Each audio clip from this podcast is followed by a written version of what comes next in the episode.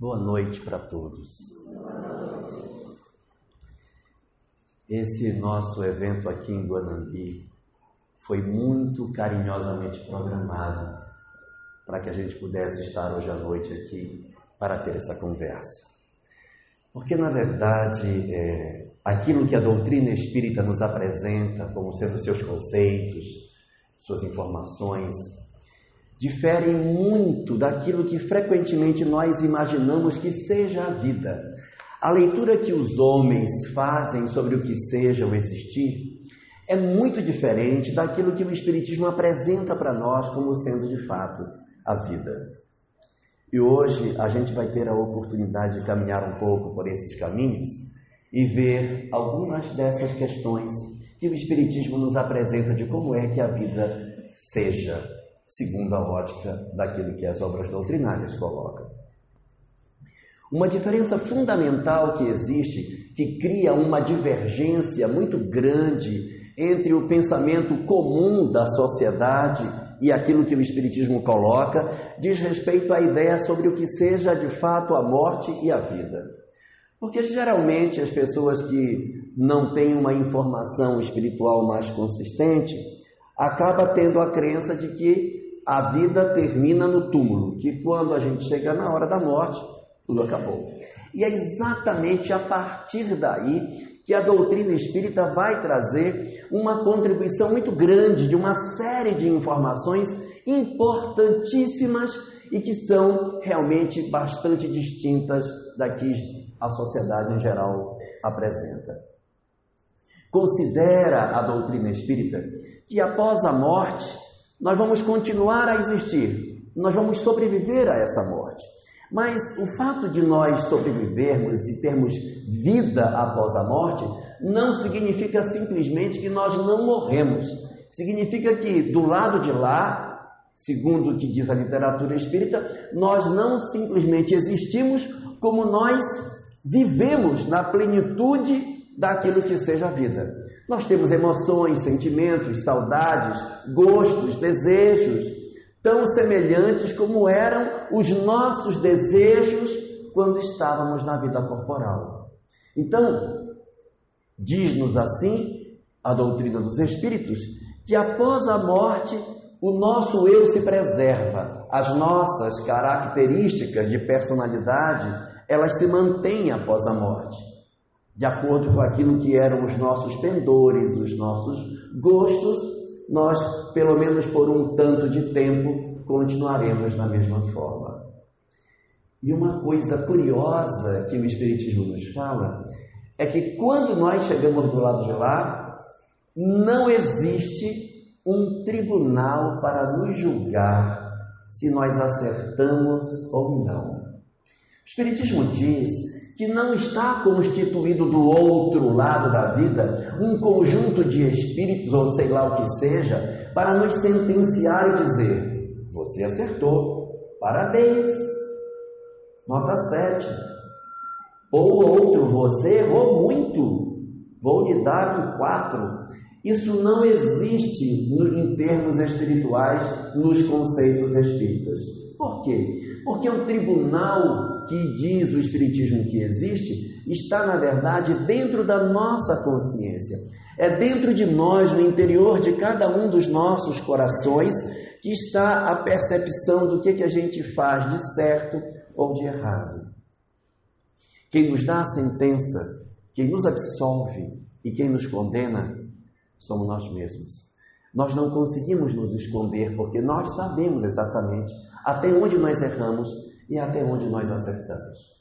Às vezes, para as pessoas, nós parecemos indivíduos maravilhosos, porque, nossa, Fulana, meu Deus, olha, ela é uma mãe maravilhosa. Precisa ver quando ela leva a meninazinha dela para a praça, vai toda arrumadinha, de Maria Chiquinha, uma graça, tudo limpinho. Olha, aquela é uma mãe zelosa.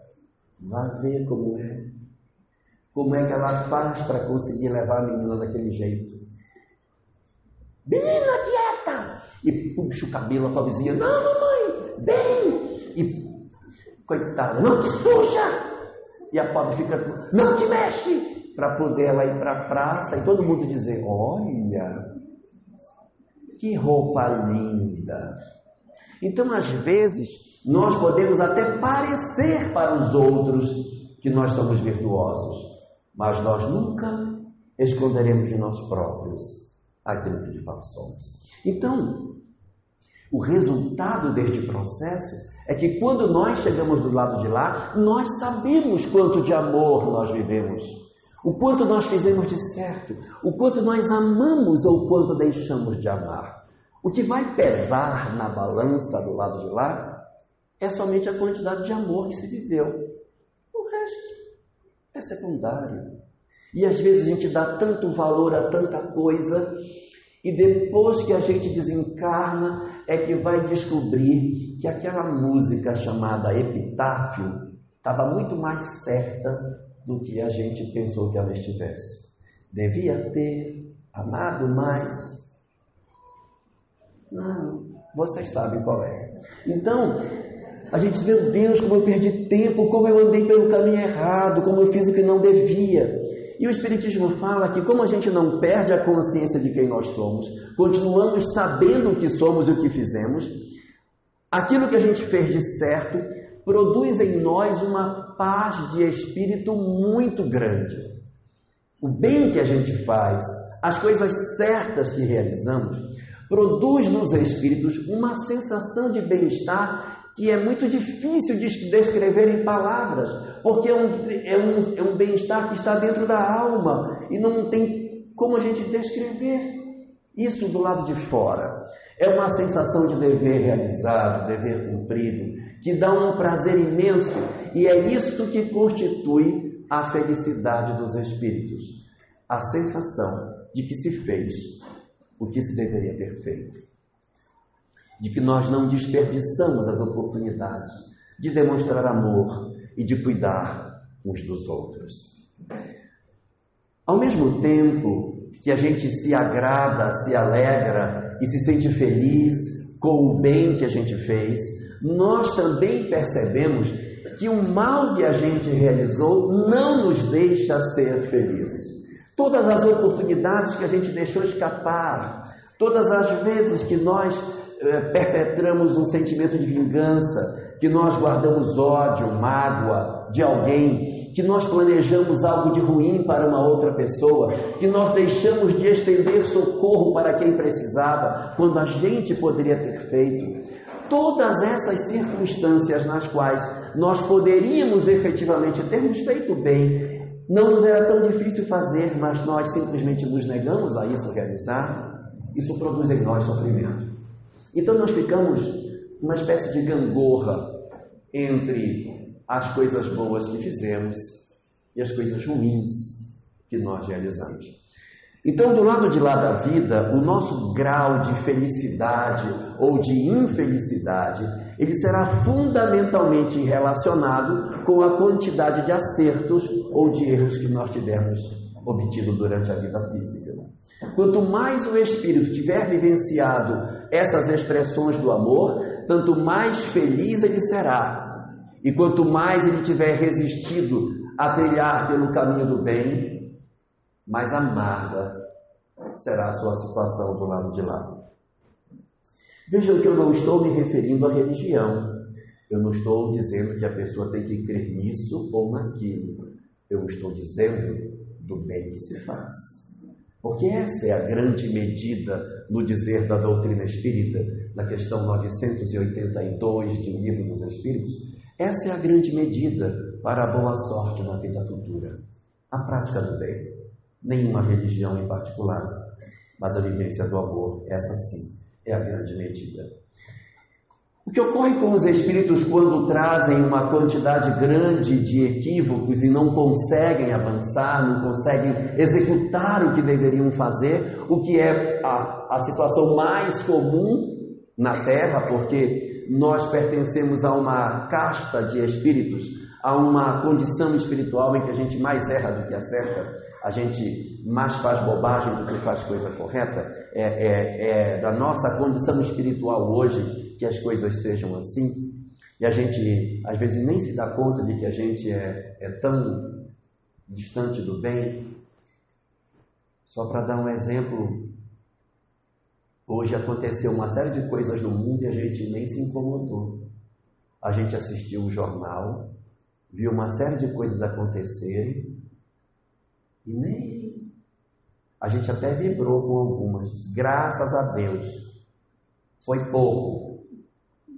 Quando tem um terremoto assim, ou uma enchente que leva uma ponte, e o jornal mostra um monte de gente sendo levada pela correnteza, a gente diz: Meu Deus, o que aconteceu? Aonde foi isso? Foi aqui em Guanambi? Onde foi? Não, foi lá na China. Ai, graças a Deus foi lá. Então, na China pode, lá longe pode, porque a gente não acha que, que somos nós. Está muito longe. Mas se que foi aqui do ladinho, ah, foi em Caetité. Meu Deus, aqui do lado isso. Então, perto de nós não pode, mas longe Longe pode, porque não é tão próximo, então a gente só tem que amar o próximo, está distante, não, não precisa amar. Bom, resultado: nós no mundo espiritual coletamos uma série de infelicidades em função disso. E a consequência desse processo é que muitas vezes, não sempre, mas muitas vezes, nós consideramos uma condição de culpa tão grande no mundo espiritual que alguns de nós, do lado de lá, acabam criando uma culpa tão profunda dentro de si que se deformam espiritualmente. Nós apresentamos manchas escuras nos nossos corpos espirituais em função das culpas, dos remorsos e das coisas que nós tenhamos praticado e que nos impede, portanto, de sermos felizes. Ficamos no mundo espiritual com marcas visíveis espiritualmente das nossas, entre aspas, mutilações. Às vezes os espíritos, é, a gente, algumas pessoas veem espíritos, não necessariamente espíritas, mas muitas pessoas são médias, independente de serem espíritas ou não, percebem os espíritos, ah, eu vi um espírito aqui, e estava todo enfaixado a cabeça dele, eu vi um sem braço, um sem cabeça. Como é que o espírito está sem cabeça? Sem cabeça, como é que ele fala? Então, os espíritos do lado de lá podem apresentar sim mutilações, doenças, enfermidades que são decorrentes exatamente desse nosso processo físico que a gente carrega para o lado de lá. Quanto mais tempo a gente passa no mundo espiritual, mais tempo a gente tem para se liberar dessas doenças, desses conflitos, dessas angústias, desses nossos equívocos. Mas Existe uma estratégia que pode ser utilizada para reduzir esse tempo de angústia, para que o espírito possa efetivamente caminhar mais rápido, para que ele não fique no mundo espiritual por muito tempo até tentar se resolver. Seria possível de se resolver por lá, mas ia demorar muito. Então, a estratégia mais comum da lei de Deus para que a gente consiga se resolver dos conflitos que a gente teve se chama reencarnação. A reencarnação é a estratégia da lei de Deus para permitir que a gente refaça o caminho que fez e permita assim um crescimento espiritual nosso e ao mesmo tempo a correção das nossas faltas. Nós, todos nós, estamos aqui, os que estão lá fora, antes de renascermos, Antes de passarmos por aquele período de gestação no útero de nossas mães, passamos por uma etapa de planejamento espiritual. O planejamento espiritual é um desenho das coisas que a gente deverá enfrentar na próxima existência. Não se diz com isso que o planejamento espiritual ele é o futuro que a pessoa vai viver. Eu não estou dizendo, e a doutrina espírita também não assevera isso, de que as obras doutrinárias vêm até nós para dizer o seguinte: antes de você nascer, está tudo desenhado já. Você vem só cumprir um script. Você vai andar aqui, ó, e aquela programação que foi feita você vai seguir. Não é isso. Absolutamente não é isso. O planejamento espiritual é igual ao planejamento mesmo. A gente, quando vai fazer uma viagem, assim, ó, a gente vai abastecer no posto tal, vai dormir no hotel tal, depois a gente vai para tal local, ali a gente vai descansar. Nem sempre dá certo. Pneu, pneu fura, acaba combustível, chega no posto, não tem combustível, você tem que dormir num lugar diferente. Então, planejamento é planejamento, execução nem sempre é o planejado. Então, nós, antes de renascermos, nós fazemos um planejamento espiritual. Só que esse planejamento espiritual que nós fazemos não é o do nosso futuro. O planejamento espiritual que o Espiritismo diz que acontece conosco é o planejamento do melhor futuro. Planejar o futuro é uma coisa e planejar o melhor futuro é bem diferente. Planejar o melhor futuro significa que vai se planejar tudo que de mais agradável espiritualmente você deverá passar para que faça sentido a encarnação que você vai ter. Quando se faz um planejamento espiritual, o foco não está na pessoa, o foco está no espírito. O objetivo não é que a pessoa que vai reencarnar seja plenamente feliz. Não é esse o objetivo. O objetivo é que o espírito que vai habitar naquele corpo, ao experimentar o que vai ser experimentado, torne-se mais feliz.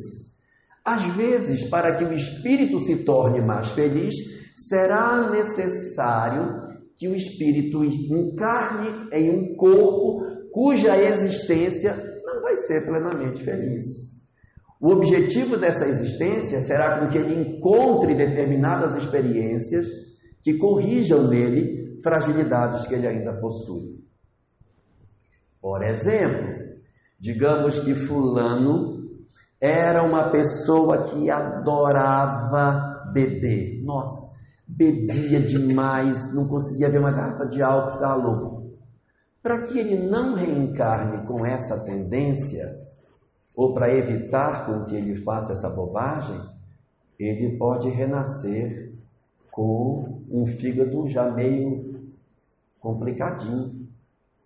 Quando ele nasce com um fígado que o médico diz, olha, não sei porquê, mas o menino já nasceu com um fígado meio estranho, vamos ter que cuidar dele, já nasceu com uma, uma hepatite congênita, depois ele teve um problema, o, o, o, o fígado dele degenerou, pegou um câncer ou pegou um, uma cirrose precoce, mas eu nunca bebi para com cirrose, não sei. Então, às vezes, essas circunstâncias físicas que acontecem conosco, elas decorrem da necessidade de não permitir que a gente ande pelo mesmo caminho. Às vezes, a pessoa no passado foi muito sedutora e pelo por conta da beleza física que tinha, ela pode ter feito muita bobagem. Dessa vez, não, meu bem, dessa vez você não vai vir bonito. Vamos tirar só um pouquinho aqui para você não fazer muita bobagem.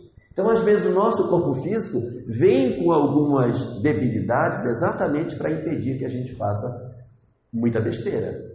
E outras vezes não é o corpo físico. Outras vezes a questão ela está na área afetiva. A gente adoraria encontrar o amor das nossas vidas uma pessoa que nos amasse profundamente, dissesse todo dia no nosso ouvido que nos ama. Não acho. Nem pondo anúncio na internet o cara não aparece. Procura-se homens de 16 a 80 anos para relacionamento afetivo e possível compromisso. Nada.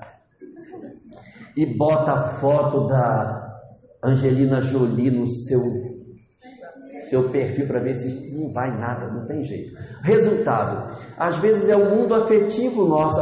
O físico pode estar tá bom, mas o mundo afetivo que está problemático. Outras vezes não é o físico, não é o mundo afetivo. Às vezes o problema é a questão da nossa vida social. A gente gostaria muito de ter um emprego que não tem, ganhar o dinheiro que não ganha, ter uma vida que a gente não tem, louco para poder ter uma condição social diferente, mas não tem. Passa um perrengue danado, fica torcendo para chegar ao décimo terceiro, para pelo menos uma vez, vamos dizer assim, fiquei no azul, aí, pum, vermelho de novo. Esperar o próximo, décimo terceiro, ver se arruma. Então a gente, um sofrimento econômico, faz com o curso público não passa, meu Deus, o que, é que eu faço? Estudo tanto, chega na hora me dá um branco, da outra vez, quando eu ia, o pneu furou, cheguei, o portão estava fechado. Cada vez é uma coisa diferente, a gente não consegue. E tem vezes que não é nem o físico, nem, nem nada disso. Não é a parte afetiva, não é a parte é, social. Às vezes o problema é a família. A gente nasceu numa família complicada. A gente queria muito que fosse melhor, mas é muito difícil. A gente não se dá bem com o irmão, não se dá bem com o pai, tem raiva do irmão, não se dá bem. Não vou nem falar de sogra, né? É, mas não se dá bem com outras pessoas da família, né? Então, vocês entenderam? Então, assim, a gente tem dificuldades às vezes de relacionamento e diz: Meu Deus, o que está acontecendo? Então, tem circunstâncias em que o planejamento ele é feito não é para que a gente seja feliz. O planejamento é para que o espírito se liberte das suas mazelas. E às vezes, para que ele se liberte de suas mazelas, nós, enquanto espíritos encarnados, iremos atravessar algumas dificuldades que são naturais do processo de correção da nossa personalidade. Então, como ele procura fazer um processo de correção, o que, que acontece? Se a pessoa é muito orgulhosa, a tendência é um planejamento que corrija o orgulho. Aí dói que só porque a gente não quer aquilo. O planejamento ele visa exatamente desentortar o que está torto. E para desentortar o que está torto, você geralmente entorta para o outro lado, que é para poder, quando soltar, ficar reto, né? Então o planejamento é desse jeito. Quando a gente tem muito interesse numa determinada coisa e isso não é bom, aí então a gente acaba tendo um comportamento no lado inverso para que a gente corrija as nossas imperfeições. Resultado: esse planejamento que a gente está falando, ele vai acontecer nas nossas vidas com esse objetivo de corrigir as nossas personalidades, de nos dar as oportunidades de sermos felizes, pelas chances que ele vai nos oferecer de nós entrarmos em contato com questões que a gente precisa resolver. No nosso planejamento, existem três áreas básicas. Uma é o que a gente vai aprender de novo, que a gente não conhece, aprender de novidade, que são as nossas provas, que a gente vai descobrir, vai crescer, vai aprender. Outro são os reencontros nossos com aquilo que a gente já fez de errado na outra, para ver se a gente corrige, que são as expiações. É você encontrar com experiência que você já errou da outra vez, já fez bobagem da outra vez, então agora você está retornando para essa experiência para ver se acerta. Igual a gente faz quando está na escola, vai lá, meu filho, recite a poesia, errou, não, vai lá de novo, recite não, de novo, vai lá. Então você vai repetir a falta até aprender. Então, se o meu problema é porque eu não consigo aturar uma pessoa que fala de mim sem ser verdade, nós vamos ter que trabalhar isso até acalmar. Enquanto a gente tiver essa sanha de vingança, guardar ódio das pessoas, nós estamos fazendo uma repetição que vai retornar muitas vezes, tantas quantas se fizerem necessárias. E nessa dinâmica, além da prova, que é o aprendizado de coisas novas, e além da expiação, que é a repetição do que fizemos de errado, nós também trazemos uma parte do nosso planejamento, que é missão. Missão é mostrar para os outros aquilo que a gente já aprendeu para servir de exemplo. Aí dizemos, ah, mas eu não tenho. Quem sou eu? Nós temos uma série de virtudes. Quem é pai e mãe já sabe missão que tem. Porque você, meu filho levanta, vai estudar, meu menino lê, menino vai dormir, come, não come só isso, para de comer esse bobagem, come uma, come uma verdura, Menino, isso é um processo que você está mostrando o exemplo de como tem que ser feito. Às vezes, quando a gente foi criança, também não gostava de ir para aula, não gostava de comer verdura, não gostava de lavar louça depois do almoço. Mas depois que a gente casa e tem filho, a gente tem que dizer: vai lavar a sua vez hoje. Agora sua irmã, lá, agora é seu irmão, lá, vai lavar a louça, não sei o quê. Quando a gente faz isso, Parece até que a gente, quando era criança, era um anjo. Até nem éramos. Mas aprendemos que as coisas não podem ser assim e hoje servimos de exemplo para os outros. Então a gente também tem missões. Nosso planejamento, ele é trino, ele tem uma parte que é prova daquilo que a gente aprende, a expiação, que é o reencontro, aquilo que a gente nem quer encontrar, e a missão, que é aquilo que a gente faz de bom grado, faz com prazer. Vejam quando a mãe pega a criança no colo de madrugada para amamentar, Ela faz aquilo com um prazer tão grande, ela pega a criança, oh meu filho, venha cá, deixa eu dar de mamar para você. O pai, olha, meu filho está tá chorando. Mas a mãe vem, acolhe, coloca no colo. Ela não faz assim, ai meu Deus, do melhor do meu sono. Por quê? Porque ela tem prazer de fazer. A missão, ela tem como característica as coisas que a gente faz e sente um prazer enorme de fazer pelos outros. Muito bem. Nessa dinâmica de como é que a, a, o planejamento vai acontecendo, existem algumas personagens que são muito importantes na construção desse planejamento. São os espíritos benfeitores, que nos conhecem há muito tempo e que participam conosco das nossas vidas e que colaboram no processo de organização das nossas próximas existências. Esses espíritos eles têm assim como responsabilidade, como preocupação, nos ajudar a desenhar isso. Porque o desenho da encarnação, daquilo que vai acontecer conosco, depende muito na decisão do que vai acontecer do grau de evolução de quem está reencarnando. Se quem está reencarnando é um espírito muito primitivo, os espíritos, não, meu filho, você não deixa a gente decidir para você. Você não tem condição de decidir, não sabe. Deixa eu resolver para você. E vai e resolve. Então, os mentores acabam tutelando essas entidades e decidem por eles. Se o espírito já tem mais evolução e usou bem esse conhecimento dele, ele já colabora, dando opinião: ah, mas eu não queria assim, não, olha, eu queria ser assim. Aí, às vezes, alguma coisa dá para aproveitar. Se ele tem muito conhecimento, mas usou mal esse conhecimento, se ele fez bobagem com a liberdade e o conhecimento que ele já tinha, senta-se na mesa para discutir e diz assim: ai, mas eu não queria isso aqui não, olha. Eu queria nascer lá em Paris, ó. Eu queria nascer aqui não. Aí, você quer ir para onde? Aí eu queria muito ir para Paris. É exatamente onde você não vai. Porque como é um espírito comprometido, a vontade dele é o que não é ouvido. Porque se ele tem dificuldade de conduta, se eu for ouvir o que ele quer, ele vai pisar numa trilha viciada. Então, o que ele deseja é o que não deve ser dado. Não, se eu for dar para você, você faz bobagem. Ah, eu quero, eu quero de novo ah, ser é, bailarina do teatro de Bolshoi. Minha filha, você fez tanta besteira quando esteve lá. Não, mas eu queria de novo só um pouquinho. Não, você vai nascer com o, o, o calcanhar torto, é para não ter nem chance. Então vai nascer o calcanhar, ai, dói, nem pode ser, não pode ser bailarino nem de nenhum teatro. Que dirá o de Bolshoi?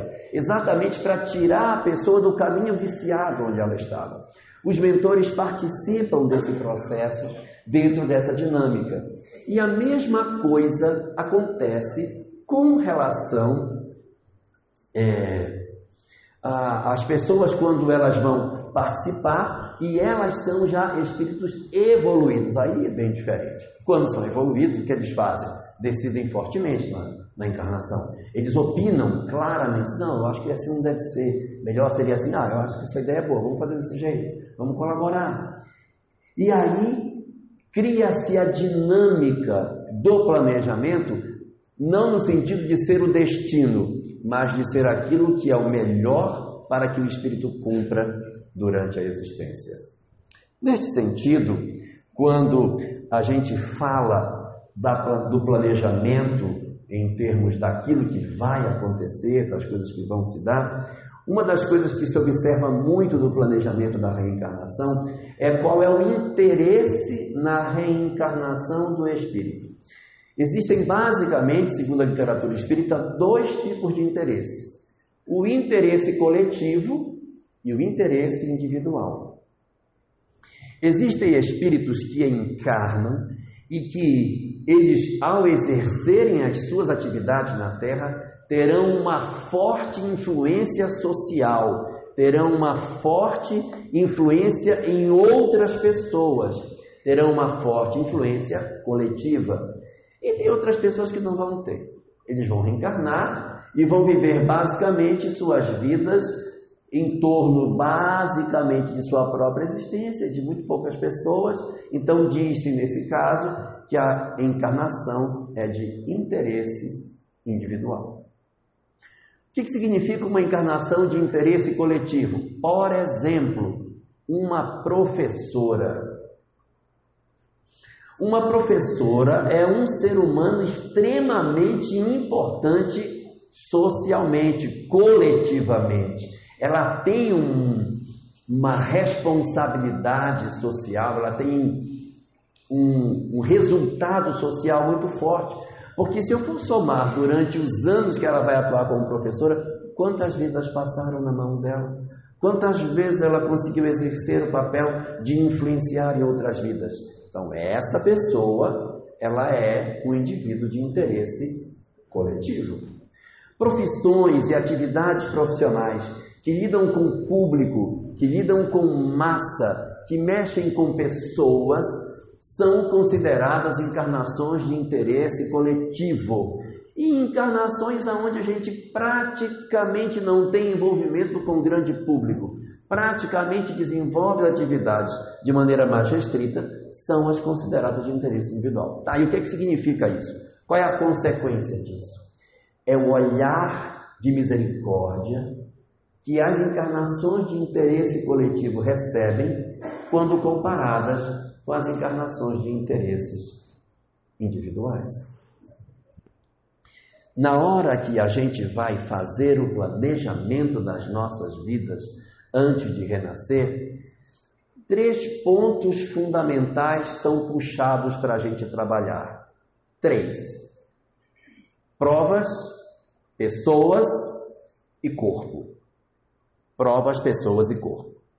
Primeira coisa que se define quais provas Fulaninho irá passar. As provas, as experiências, aquilo que vai acontecer na minha vida, é fundamentalmente o que eu preciso para me libertar. A primeira coisa que se define para o espírito reencarnar é quais são as provas que ele precisa enfrentar. Então, muito bem, Fulano uh, teve uma existência de um determinado jeito, como é que a gente pode fazer para tentar corrigi-lo disso? Vamos pensar. Então, as provas elas são colocadas exatamente para que isso seja consertado, para que a gente arrume esse processo. Então, são feitas as provas. De que tipo? As provas de aprendizado novo, que são as provas propriamente dito. As provas do tipo expiação, em que ele vai lidar com as experiências do passado. As provas do tipo missão. É isso que a gente vai definir. Olha, essa pessoa, ela vai precisar passar por essas experiências. Isso aqui vai ser muito bom para ela. Então, define-se as principais coisas. Não se define detalhe no dia 31 de agosto de 2018, você vai vestir uma meia preta. Existe isso. Isso não é relevante, isso não interessa. O que interessa é aquilo que pode caber numa biografia de cinco linhas. Fulano de tal, nascido em tal local, executou tal tarefa, qual foi o contributo que a gente deixou? Então, essas provas, elas são definidas desse jeito. E nelas são colocadas as provas relacionadas aos aspectos sociais. O que, que a gente vai fazer socialmente? O que, que a gente vai realizar? Qual é a profissão que você vai ter? Qual é a tarefa que você vai desempenhar? Então, essas experiências que a gente vai lidar, as coisas que a gente vai viver, elas são todas definidas logo de começo. São essas as primeiras coisas que a gente define. Depois que a gente define as provas, vem a segunda parte. Quais são as pessoas que estarão nesse plano? Aí é que começa a complicar. Porque eu não quero assustar ninguém, mas é, o pessoal que a gente tem para conviver é esse que está aí, tá? É, quer dizer assim, ah, eu queria tanto uma nova encarnação para nascer longe, não queria conhecer ninguém, não vai. A gente tem uma tendência muito grande de nascer perto desse pessoal que já está. Vai variar um pouquinho, também não dá para ser igual, Mas não vai ser muito diferente disso. Em resumo, a nossa família é essa que está aí. É isso aí. O material que a gente tem para trabalhar é esse aí mesmo. Não vai ser igual, mas que uma boa parte dessa galera que está hoje vai estar amanhã, isso é fato. É muito, é muito comum a repetição de laços de proximidade numa outra existência. Eu não estou dizendo que necessariamente vai ser a mesma família. Pode ser que ingresse outras pessoas. Por exemplo, aquela antipática que trabalha comigo pode. A antipática pode vir fazer parte o vizinho que gosta de colocar um sertanejo universitário no domingo, depois do almoço, né? Então, talvez algumas pessoas que hoje não fazem parte da família podem vir a integrar, mas hum, a base que constitui a nossa vida familiar, ela está posta. Nós não vamos ter muita variação disso. Por quê? Por uma razão. O que traz as pessoas para próximo de nós são os vínculos espirituais que nós temos. Quando nós amamos alguém, nós criamos um imã que nos vincula a esses indivíduos. O amor é um laço que vincula as almas. Quando alguém desencarna e a gente perde um ente querido, um marido, um filho, uma esposa, um amigo que a gente gosta muito, uma pessoa que é do nosso bem-querer, a morte não vai poder cortar o fio que vincula as nossas almas, porque nada é mais poderoso do que o amor. Então, os espíritos que se amam, eles continuam vinculados, porque o amor vincula os espíritos. Daí o que, é que vai acontecer? Quando você for fazer um planejamento de uma próxima existência, a tendência é que esses companheiros que já conviveram com você em outras épocas e que a gente ama estejam com você. Às vezes até eles nem encarnam, mas ficam do lado de lá na condição de mentor, ajudando, tentando, mas é muito comum que esses que a gente tanto ama reencarnem perto de nós. E a gente sente um prazer enorme na convivência com eles, porque a gente, quando olha, até se emociona. Quando é um filho, por exemplo, você se debruça no berço falta chorar, só de ver o menino dormindo. O que, é que tem. Não sei, me dá uma emoção de ver esse menino. É a emoção do amor que a gente não sabe descrever, mas é o prazer do reencontro, da volta, de como você se gosta de se agasalhar no colo de um pai, no colo de uma mãe, do quanto você gosta de seus irmãos. Então, essa vinculação ela não vai se perder. As famílias, elas têm uma grande tendência de se reencontrar no tempo. Por isso que as famílias que nós temos hoje, elas muito provavelmente a base delas estará numa próxima existência. Ah, a gente fala assim, mas evidentemente isso é via de regra, isso não é absoluto, porque pode existir casos nos quais o indivíduo pode renascer em uma família estranha, exatamente para fazer uma, uma fratura na própria história dela. Quem já leu o livro O Drama da Bretanha encontra uma experiência desse tipo, em que a personagem central renasce num grupo familiar completamente estranho para que ela criasse uma nova história de vida. Mas isso não é comum. No grupo familiar dela todo, só o irmão da encarnação anterior é que aparece de novo no outro grupo familiar, para ela não ficar se sentindo totalmente estranha. Mas isso não é a regra. A regra é a gente renascer sempre, o melhor, costumeiramente, junto com aqueles que fazem parte dos nossos laços de afeto. Infelizmente, a gente não tem só laço de afeto. Né? Tem gente também que a gente não gosta. Esse é um problema. Onde nasce o problema? O problema nasce no seguinte ponto: do mesmo jeito que o amor vincula as pessoas, o ódio prende as pessoas. A mágoa agrilhou as pessoas. Quem tem mágoa de alguém ou quem tem ódio de alguém está preso a este alguém. E não foi Papai do céu que veio e disse: ah, você não gosta dele? Então vou te amarrar. Não, somos nós mesmos que nos aguilhamos nas pessoas, porque a gente não consegue esquecer. Já faz não sei quantos anos que o miserável foi embora, a gente não consegue esquecer dele.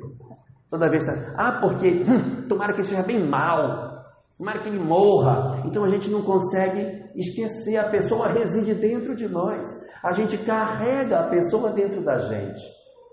Às vezes é uma mágoa, e às vezes não é mágoa, é ódio. Qual a diferença? Mágoa é quando alguém que a gente gosta nos decepcionou profundamente. E a gente diz: Eu não esperava isso de você.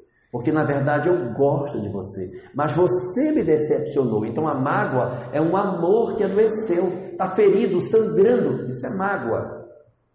Ódio não é isso. Ódio é ódio.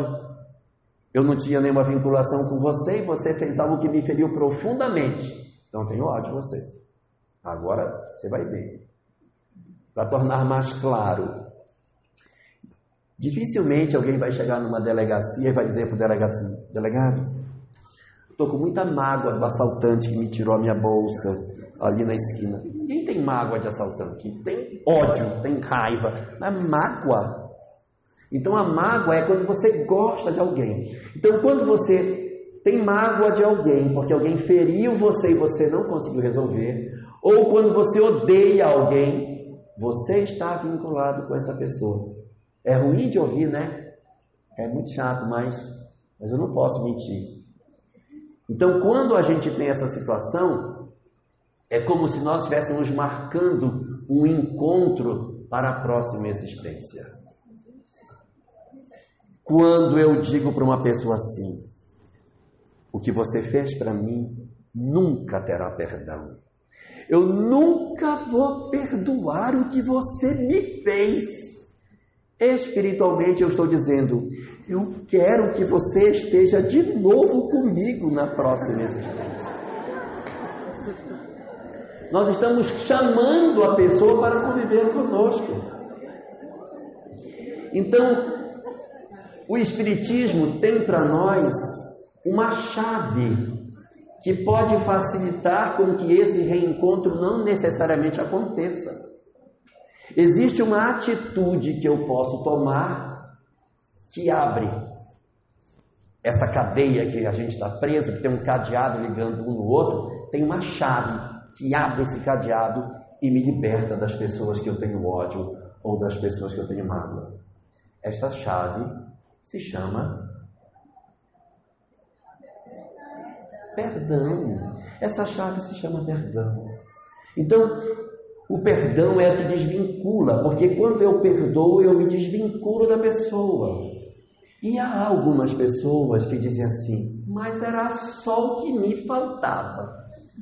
O cara me perseguiu, me acabou, me destruiu, e eu ainda, besta que sou, vou perdoar esse cara. Tem sentido o negócio? Nunca que eu vou fazer isso. Pois é, porque a gente tem a crença de que quando a gente perdoa a outra pessoa, o mal que a pessoa fez apagou, né? Assim, não, se eu perdoei, ele está livre de culpa. Não é assim que o Espiritismo entende. O Espiritismo entende que quando alguém faz um mal para outro alguém, quando alguém faz um mal para outro alguém, as almas ficam vinculadas. Então, quando quando um se vincula do outro, nós ficamos presos.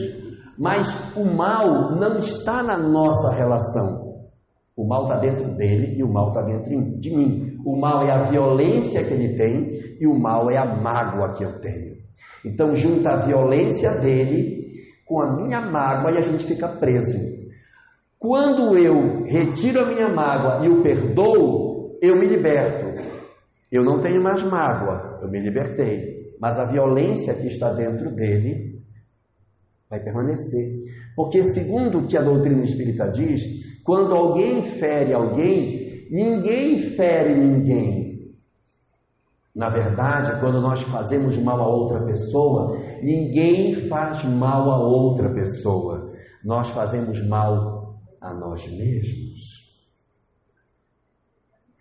Diz a doutrina espírita: se devemos, não é para o outro, é para a lei e para nós mesmos. Muitas vezes, até na casa espírita, as pessoas dizem: Ih, Fulano fez Fulano vai dever para Fulano. Ninguém deve para ninguém, gente. Se dever, cadê o carnê? Eu nunca vi o carnê para pagar. Ninguém deve para ninguém. A gente deve é para nós mesmos, é para a lei e para nós. Então, quando eu guardo mágoa ou guardo ódio de outra pessoa, nós nos vinculamos espiritualmente, estamos presos. E só o perdão pode permitir com que a gente se desembarace e crie uma nova história para nós. Existe muita gente que diz assim: olha, você tome cuidado, não faça o mal para os outros, porque o mal vai, mas o mal volta. Vocês sabiam que o Espiritismo não concorda com isso? Para a doutrina espírita isso não é verdade. Porque se a gente fizesse o mal e o mal fosse embora para depois voltar, a gente corria, se escondia, fazia uma plástica. Quando ele voltava, não nos achava e a gente ficava ótimo. Raspava a cabeça, tal, pintava o cabelo de azul, fazia qualquer coisa, não, não nos achava, fazia uma bariátrica e aí, quando o mal chegasse, vai, cadê aquele cara que eu estou achando? Então, não é assim que funciona. Segundo o Espiritismo, o mal não sai para voltar. Porque quando você faz o mal, o mal não sai para ele, já está em mim. Ele não sai para voltar. Eu já me encharco de mal. Então eu estou cheio do mal dentro de mim próprio. Resultado: a grande oportunidade que a gente tem para fazer uma nova história é a partir do perdão. Eu sei que às vezes dói a gente ter que perdoar, mas se a gente fizer a leitura de que eu posso me libertar perdoando, vai fazer bem para nós. Porque a gente guarda a mágoa da tentativa de se vingar do outro, como uma estratégia de vingança. E quando fazemos isso, nós adoecemos, nós passamos mal, nós temos palpitação, ficamos doentes, uma série de enfermidades. E o que é pior, depois de toda essa questão física que a gente tanto ouve falar da psicologia e da própria autoajuda, o Espiritismo ainda vem dizer: o pior é a próxima, papai. Não é nem isso aqui, se acabasse nessa estava bom. O pior é que na outra ainda vai encontrar de novo o cidadão. Então, se você não quer encontrar, solte. Solta o cara, deixa aí, mas ele fez muito mal. Solta. Para que você possa fazer um novo caminho. Que se você não perdoar, você não avança. Você fica preso com essa pessoa. Então a estratégia que o Espiritismo propõe para nós é que a gente se liberte a partir do perdão. Então nós temos um primeiro tipo de pessoa que vive conosco, que são os nossos afetos. Um segundo tipo de pessoa, que são os nossos desafetos que a gente não perdoou. Se era desafeto e eu não perdoei, nheco. A chance de encontrar amanhã é grande. Então abra o olho enquanto tem tempo para trabalhar a questão do perdão. Terceiro tipo, pessoas que eram nossos desafetos, que a gente perdoou, mas mesmo assim disse: Não, eu perdoei, mas tadinho dele agora, coitado. Perdoou tão profundamente que até quer de volta. Só que agora vem debaixo da minha, do meu mando, tá? Vem com o meu filho para eu puxar a orelhinha, apertar um pouquinho.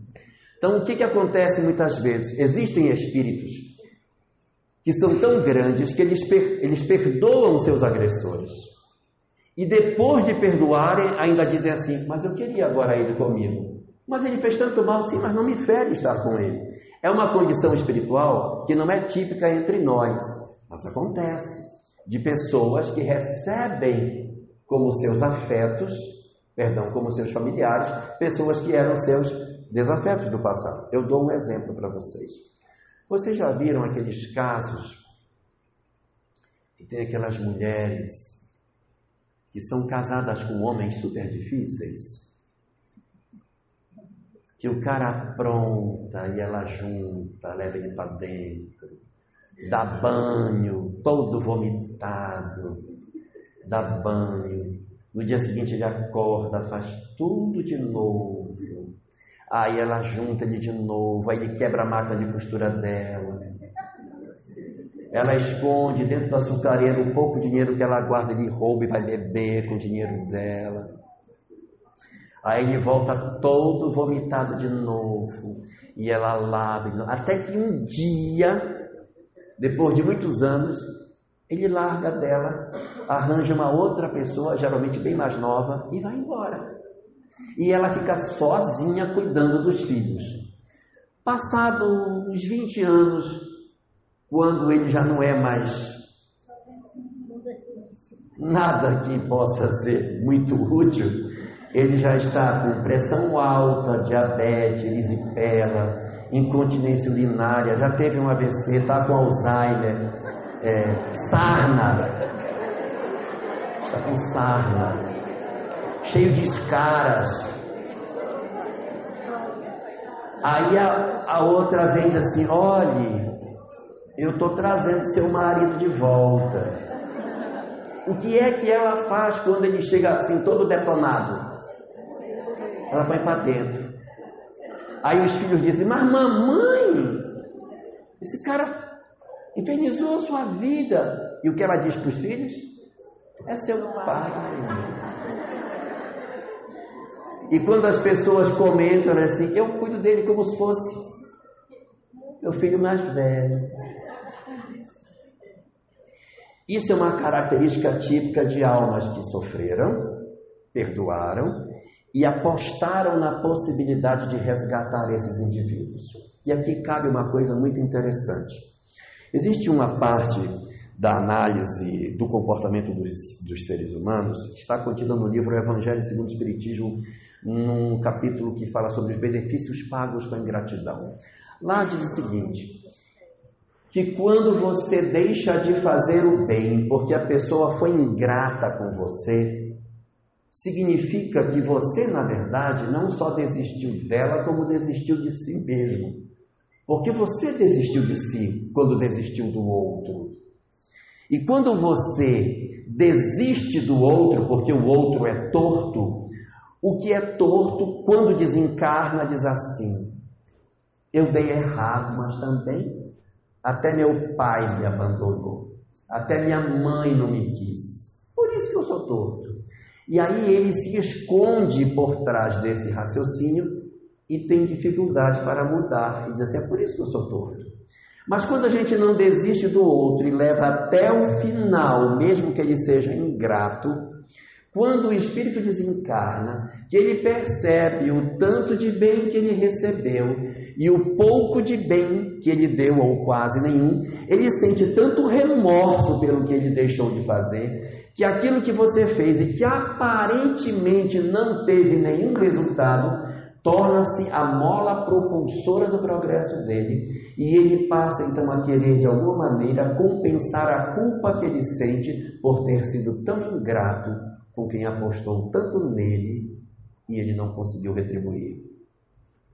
Nessas circunstâncias que a gente está falando, dessas mulheres que juntam o marido e tal, quando ele desencarnar, ele vai dizer: Meu Deus. Só que assim, ela não precisa passar por isso. Ela poderia escolher outra pessoa totalmente diferente, mas ela aposta nele para que ele possa se levantar, para que ele possa melhorar, para que ele possa estar melhor em termos é, espirituais. E assim é. Então nós temos, além dos laços de afeto, dos desafetos que a gente não perdoou e que estão junto de casa, e os, os perdoados que por amor, por decisão própria estão, existe um quarto e último tipo, que são os laços novos. Espíritos que a gente não conhecia, não eram do passado e que agora estão na nossa casa, fazem parte da nossa equipe familiar. Isso pode acontecer. Não é? Não, nem todo mundo que a gente tem em casa, obrigatoriamente eu conheci no passado. Porque se eu sempre conhecer no passado quem é da família, quando foi que eu comecei a conhecer, porque a família do passado era do passado, que era do passado, que era do passado, então nunca tem começo, uma hora tem que ter. Então os espíritos também podem sim, de alguma forma, ingressar na nossa equipe familiar e constituir o nosso grupo. Algumas pessoas diante disso dizem assim, ah, mas eu sou louco para saber quem é do meu passado que é espírito perturbado do ontem, quem é que é meu afeto, que eu quero usar isso. E é uma burrice sem tamanho. A pessoa querer usar o conhecimento espiritual para se atrapalhar. Nós não devemos fazer isso. Imagina dizer assim: agora que eu sei da reencarnação, eu vou fazer uma tabela em casa e vou ver quem é meu laço de afeto, quem é meu desafeto. Esse aqui é meu desafeto. Ah, então esse aqui eu vou marcar. Essa aqui vai levar agora, porque se eu não gosto dela, porque ela fez alguma coisa para mim. Eu não sei porquê, mas ela agora ela vai sofrer. Isso é uma burrice. Por quê? Porque isso vai empurrar para frente a solução do problema. O que o Espiritismo propõe é o seguinte: se você convive com alguém que é seu laço de afeto, dê amor para ele. Que é para você continuar tendo aquela pessoa do seu. Já, já ama a pessoa, então dá amor a ela. Se você convive com alguém que é seu laço de desafeto, dê amor a ela, que é para resolver o problema. Se não, não resolve, vai só empurrar para frente. E se é uma pessoa nova que você nunca conviveu e é um espírito que chegou agora na sua família, que você não conhecia de outras existências, se eu der desamor, ele vai virar um laço de desafeto, vai ficar enrolado na minha vida, vai aparecer amanhã, vai complicar. Melhor eu amar agora, que é para já fazer do começo certo. Então, se independente da doença o remédio é o mesmo, não adianta ou não precisa você ficar escarafunchando o passado para saber quais são os laços do ontem, para saber como é que você vai lidar no hoje. É amor, amor e amor. Então é amor para todo mundo, não tem por que você ficar querendo saber para medir o quanto de amor você vai dar. Até porque nessa dinâmica da encarnação existe uma coisa extraordinária que é o esquecimento do passado. O esquecimento do passado é uma bênção para nós, porque é a chance da gente virar a página. Você reúne num grupo familiar assim as pessoas, se você fosse tirar o esquecimento, o povo se matava na mesa. Então tem que ter o esquecimento, porque senão na hora que ele sentar para tomar café da manhã, mamãe me passe o pão. Ô oh, minha filha, sabe o que eu estava lembrando agora? Daquele dia, lá atrás, no século XVIII, você roubou minha herança, me jogou no poço, tocou fogo. Estava lembrando disso. E você agora quer que eu passe o pão para você. Estava lembrando disso. Então, a gente não conseguiria caminhar se nós soubéssemos tudo de nós. Ia pegar um emprego. Hoje não é o próximo candidato aí. Você? Você não era ladrão? O que você está fazendo aqui? Você está louco? Então, nós precisamos desse semi-esquecimento para que a gente possa caminhar. O esquecimento ele não é total. A gente esquece muitas coisas, mas outras a gente não esquece. Os sentimentos que a gente tem, as nossas tendências, os nossos gostos. Isso tudo a gente não esquece. Isso está em nós. Faz parte da nossa intimidade. Então, depois que a gente escolhe as nossas provas e escolhe as pessoas, nós vamos para a última parte do nosso planejamento, que é a escolha do corpo físico. A escolha do corpo físico, ela é uma escolha baseada fundamentalmente nas condições de nós termos provas que vão precisar de um corpo ou de outro. Se eu de repente vou ser professora e eu era uma pessoa que na encarnação passada era muito fuxiqueira, nossa, mas eu contava história de todo mundo, não podia ver nada.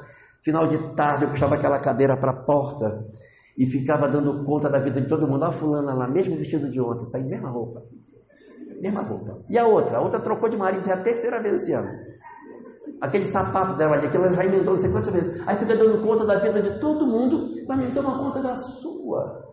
Mas a língua é desse tamanho. Quando chega no mundo espiritual, que vê o que fez, aí, meu Deus, o que eu fiz com a minha boca, o que eu fiz, ai, Aí tem uma tendência de, no mundo espiritual, aparecer com uma mancha na área da garganta. Já vai renascer com um problema na fala. Vai nascer com um problema de fala. Por quê? Quando for renascer, não vai conseguir. Só que vai depender muito se a encarnação é de interesse individual ou se ela é de interesse coletivo. O que, que acontece conosco? Segundo o que a literatura espírita coloca, existem três genéticas que atuam no nosso corpo físico. Três, não é só uma, são três. A primeira delas é a genética orgânica, material, a genética que diz respeito a meu pai e minha mãe. Eu sou o resultado da soma genética de meu pai e de minha mãe. O genoma de minha mãe e o genoma de meu pai se fundiram e formaram a base do genoma que eu tenho. Então eu sou, de alguma forma, parecido fisicamente com meu pai, sou parecido fisicamente com minha mãe, porque trago em mim o genoma dos dois mesclados no meu corpo físico. Só que a própria biologia fala que nós não somos a soma simples do material genético de nossos pais. Porque tem uma parte do nosso genoma que a ciência não dá uma explicação clara de por que, que ele acontece, mas ela chama de mutação.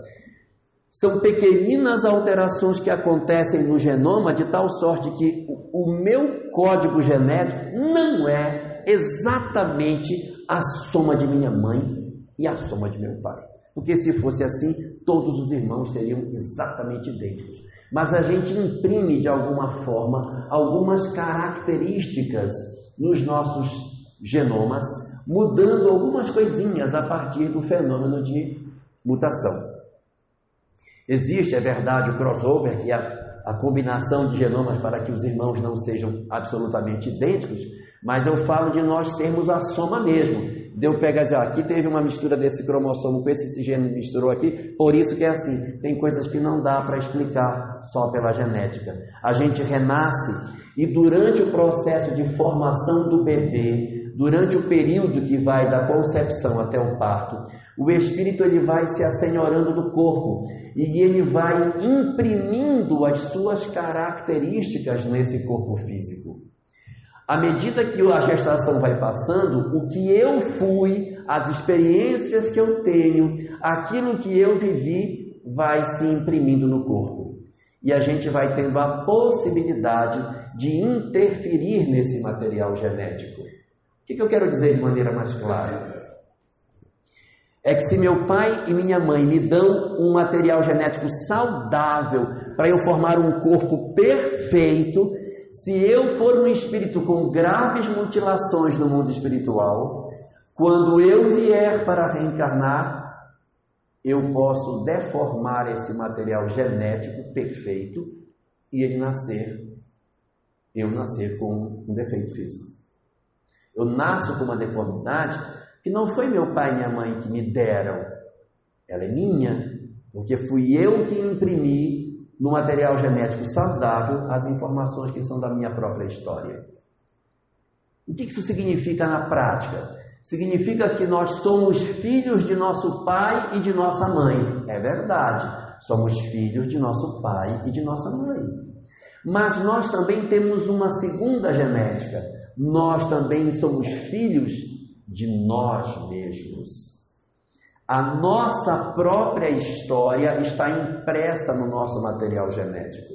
Então, se algum de nós traz uma deficiência no fígado, no coração, no rim, no pulmão, nos ossos, onde quer que seja, essa característica genética, muito provavelmente, ela decorre das impressões que nós produzimos no material que a gente recebeu. A herança espiritual que eu tenho de mim se abateu sobre o corpo físico. E aí ele assume parte das características do que eu sou.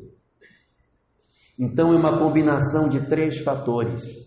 Eu, como espírito, minha mãe materialmente, meu pai materialmente e eu espiritualmente. A combinação desses três vai formar o corpo físico.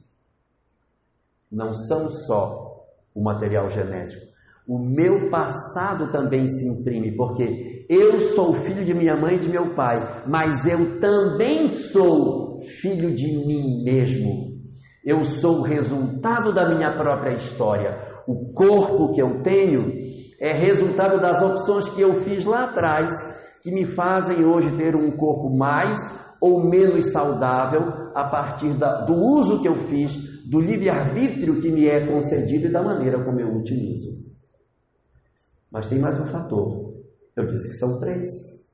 Existe a genética orgânica e existe a genética espiritual. Ou seja, eu sou filho de meus pais, mas eu também sou filho de mim mesmo. Mas há um terceiro fator. Esse terceiro fator, ele é tanto mais evidente quando as encarnações são de interesse coletivo. A professora que iria reencarnar, que falava muito mal dos outros e que nasceria com a garganta toda deformada, se ela nascer assim, como é que ela vai ser professora, gente? Aí vamos ter que decidir: ou ela é professora e a garganta não é ruim, ou ela fica com a garganta ruim e não vai ser professora. As duas coisas não dá. Porque com a garganta do jeito que está previsto de acontecer, ela não vai poder renascer. Ou uma coisa ou a outra. Então é aí que entra a terceira componente. Porque eu sou filho de meus pais, eu sou filho do meu passado, mas eu também sou filho de Deus. É quando entra a misericórdia, o beijo misericordioso de Deus sobre os nossos corpos. Que diz assim, professora, a senhora, para renascer, vai nascer com a garganta péssima. Vai ser só professora de Libra e vai ser só o que dá para ser. Não, mas eu queria ser professora de ciências, quero ser professora de história, quero contar história para os meninos. Então não pode nascer com a garganta ruim. Mas olha como ela fala mal dos outros, está com a garganta toda comprometida. Quando ela for renascer, ela vai macular o material genético, não tem como. É, é natural, isso é reflexo. Quando ela encostar no corpo, ela vai fazer isso. Só que aí entra a misericórdia. Quando nós assumimos a responsabilidade de encarnações que têm interesse coletivo, os mentores atuam para impedir com que as perturbações do corpo espiritual deformem o corpo que vai se formar. Então você nasce com um corpo saudável, apesar do espírito ser doente. Não sei se eu estou sendo claro no que eu quero dizer. Espiritualmente é doente, fisicamente está saudável. Por que, que não deixou com que a doença alcançasse o corpo? Porque a encarnação era de interesse coletivo. Eu preciso dela saudável. Se ela vier com todas as mazelas que a lei de justiça sozinha lhe daria, ela não poderia ser. Então é justiça e misericórdia. Deus é justo e bom. Então, na hora que a lei de justiça executa o seu mandato, ela tem que olhar a lei de misericórdia. Ela tem que olhar a lei de amor. E se a gente vai executar algo que é relevante, não só para mim, mas para as pessoas que estão ao meu redor, então é importante que a gente faça essa mudança e a gente então renasce com o corpo saudável. A literatura espírita chama isso de predisposições mórbidas. A pessoa nasceu saudável, mas o corpo está beleza, só que o espírito é doente. Qual é o objetivo disso? É que você, com o corpo saudável, aproveite a oportunidade e faça a coisa certa.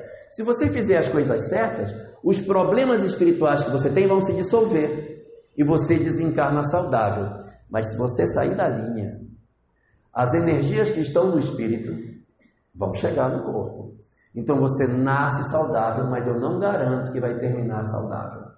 Porque o bombardeamento progressivo das mazelas do espírito sobre o corpo poderão fazer com que amanhã aquilo que iria acontecer pela lei de justiça venha lhe alcançar mais tarde. Não estou rogando praga a ninguém, não. Estou só é, dizendo a gente tem que fazer o que é certo, porque a gente não sabe o que, que, o que, que a gente tem, que são mazelas espirituais que não chegaram no corpo.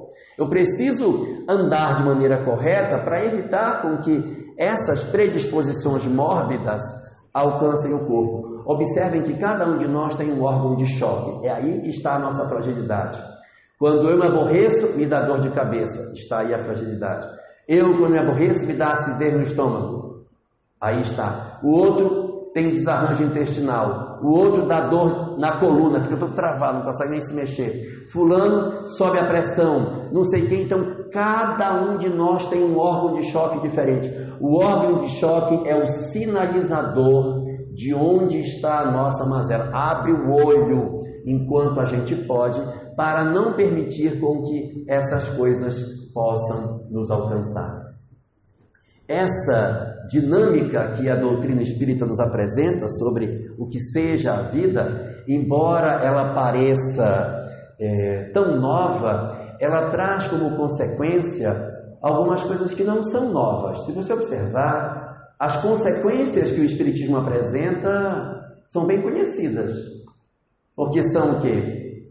Perdoar as pessoas, cuidar do seu corpo, amar a sua família, respeitar os seus pais, amar o seu semelhante, fazer todo o bem que você puder. Isso, na verdade, não é nada estranho. Não tem nenhuma proposta moral que o Espiritismo traga que seja nova. Nada. Porque a proposta moral que aparece dentro do Evangelho de Jesus é em tudo semelhante à proposta moral que o Espiritismo nos apresenta. A diferença entre, os, entre aquilo que a gente vê no Espiritismo e aquilo que o cristianismo nos coloca é exatamente a explicação do porquê acontece. O cristianismo diz: você tem que amar, tem que perdoar, tem que fazer o bem. Mas eu não quero fazer. Bom, aí você não quer fazer, o que, é que eu vou dizer, meu Deus? O Espiritismo vem e nos ajuda a entender isso. Ele vem assim, como se fosse assim na pontinha, levanta uma pontinha do véu assim, olha e diz: Hum, não é bom fazer. Não te aconselho. Porque não é importante conhecer todas essas coisas que estão no meio. Não é, fundamental, porque não é isso que nos salva. O que nos salva é o bem. O Espiritismo não é uma doutrina que apresenta a informação de que quem não souber isso não vai ficar bem no mundo espiritual. Não, não vai ficar bem quem não fizer o bem. E onde está o bem? Leia o Evangelho do Cristo. Ali está a referência do que a gente tem para fazer.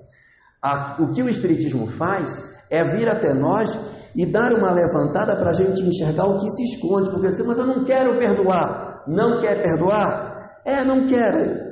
Rapaz, eu acho que não vai ser bom. Por quê? Porque eu tenho algumas leituras que são diferentes pela percepção espiritual que o Espiritismo me faculta.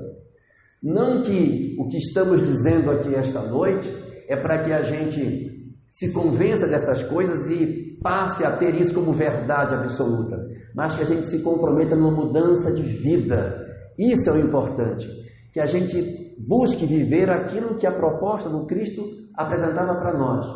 Mas quem quiser teimar, mas teimar mesmo, desistir de fazer o que é certo para fazer o que é errado, então para esses o melhor resultado é a gente tirar o véu por completo, mostrar o que tem e dizer, tá, isso aqui é fazer, faça. Mas o que a doutrina espírita tem para te mostrar é o que está colocado aí. Cada um de nós toma a decisão que quiser da sua vida. Mas uma vez que a gente entende aquilo que estava escondido e que agora é revelado, nós já não temos mais a mesma capacidade de errar e de fazer as bobagens que a gente fazia.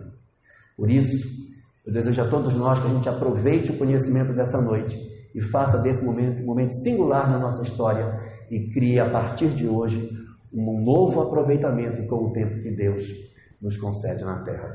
Muito obrigado, gente. Boa noite a todos.